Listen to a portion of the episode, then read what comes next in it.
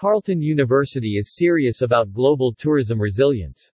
Carleton University in Ottawa is the latest university in the world to add a Global Tourism Resilience and Crisis Management Center GTRCMC. The founder of this widely recognized global initiative is Jamaica's Minister of Tourism, the Honorable Edmund Bartlett. He earned the nickname of a global tourism minister. Headquartered at the University of the West Indies in Jamaica, the Resilience Center has been the contribution of Jamaica to the global travel and tourism world. The centers had been extremely active throughout the COVID-19 pandemic, and through several hurricane disasters in the years before the pandemic. February 17 is declared Global Tourism Resilience Day. Minister Bartlett invited representatives of both Canadian tourism crisis centers to join him in Jamaica on that day. Jamaica's Prime Minister Andrew Holness recently called for the declaration of February 17 as Global Tourism Resilience Day. On Thursday, Bartlett met with a team of faculty members led by Dr. Bettina Appel Kuzmarov, Associate Vice President of Carleton University in Ottawa, Ontario, along with graduate students to discuss the establishment of the second Global Tourism Resilience and Crisis Management Centre in Canada. The first centre was launched in April this year at George Brown College in Toronto, Ontario. Ministers Bartlett outlined the concept for the centres he founded in 2018. Under the leadership of Professor Lloyd Waller at the University of the West Indies, crisis centers are now established in five countries outside Jamaica, namely Kenya, Jordan, the United Kingdom, the United States, and Canada.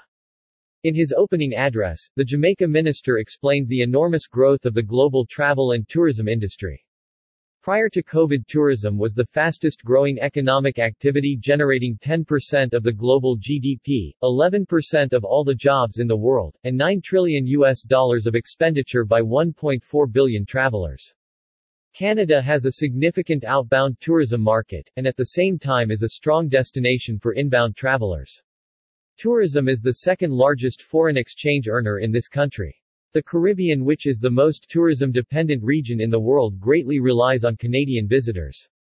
The hard reality, however, the minister said, is that tourism is most vulnerable to global disasters, such as pandemics, epidemics, economic, seismic, weather events, wars, terrorism, and cybersecurity incidents, which must be tracked, mitigated, and managed. Such data will be essential for a quick recovery. The need therefore to build the capacity to bounce back quickly and grow is the driving force behind the resilience the tourism industry seeks.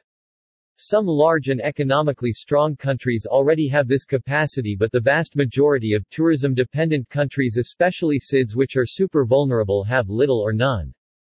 The centers, therefore, will become the repository of ideas, best practices, research, and development of tools to assist countries in tracking and observing disruptions mitigate manage recover and do so quickly this is necessary to thrive. The academic rigor required can best be found in universities and institutions of higher learning which are also heavily populated by young minds ready for innovation, inventions, and the creation of new and appropriate technologies, systems, and methods to respond to this critical imperative which will enable the sustainability of our planet, people and tourism, Bartlett explained. This is why the center is located in universities in six countries so far and is slated for eight more in the next six months. Bulgaria, Greece, Spain, Japan, Botswana, Namibia, Rwanda, and Maldives will open new global tourism resilience and crisis management centers. An additional three new centers are also scheduled for the Caribbean. They will be located in Barbados, Curaçao, and Belize. Minister Bartlett was seen handing over a copy of his book on tourism resilience. The book is a compendium of scholarly articles by academics with an introduction from the former UNWTO Secretary-General, Dr. Talib Rifai. It also includes a special chapter on Jamaica's COVID recovery strategies. eTurboNews is an official partner of this global movement.